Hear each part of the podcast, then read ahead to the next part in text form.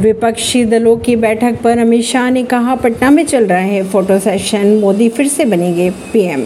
केंद्रीय गृह मंत्री अमित शाह ने विपक्षी दलों की बैठक को लेकर कहा, आज पटना में फ़ोटो सेशन चल रहा है। उन्होंने ये भी कहा, विपक्ष कितना भी हाथ मिला ले, लेकिन एकता संभव नहीं है। और अगर एकता हो भी गई तो 2024 में नरेंद्र मोदी का 300 से अधिक सीटों के साथ फिर से पीएम बनना लगभग तय है। पटना में विपक्षी एकता की बैठक से पहले बीजेपी कार्यालय के बाहर लगे कांग्रेस नेता राहुल गांधी को रियल लाइफ देवदास बताने वाले पोस्टर्स की तस्वीरें हो रही है वायरल इसमें राहुल की तस्वीर के साथ लिखा है, ममता ने कहा, बंगाल छोड़ दो, केजरीवाल ने कहा, दिल्ली पंजाब छोड़ दो।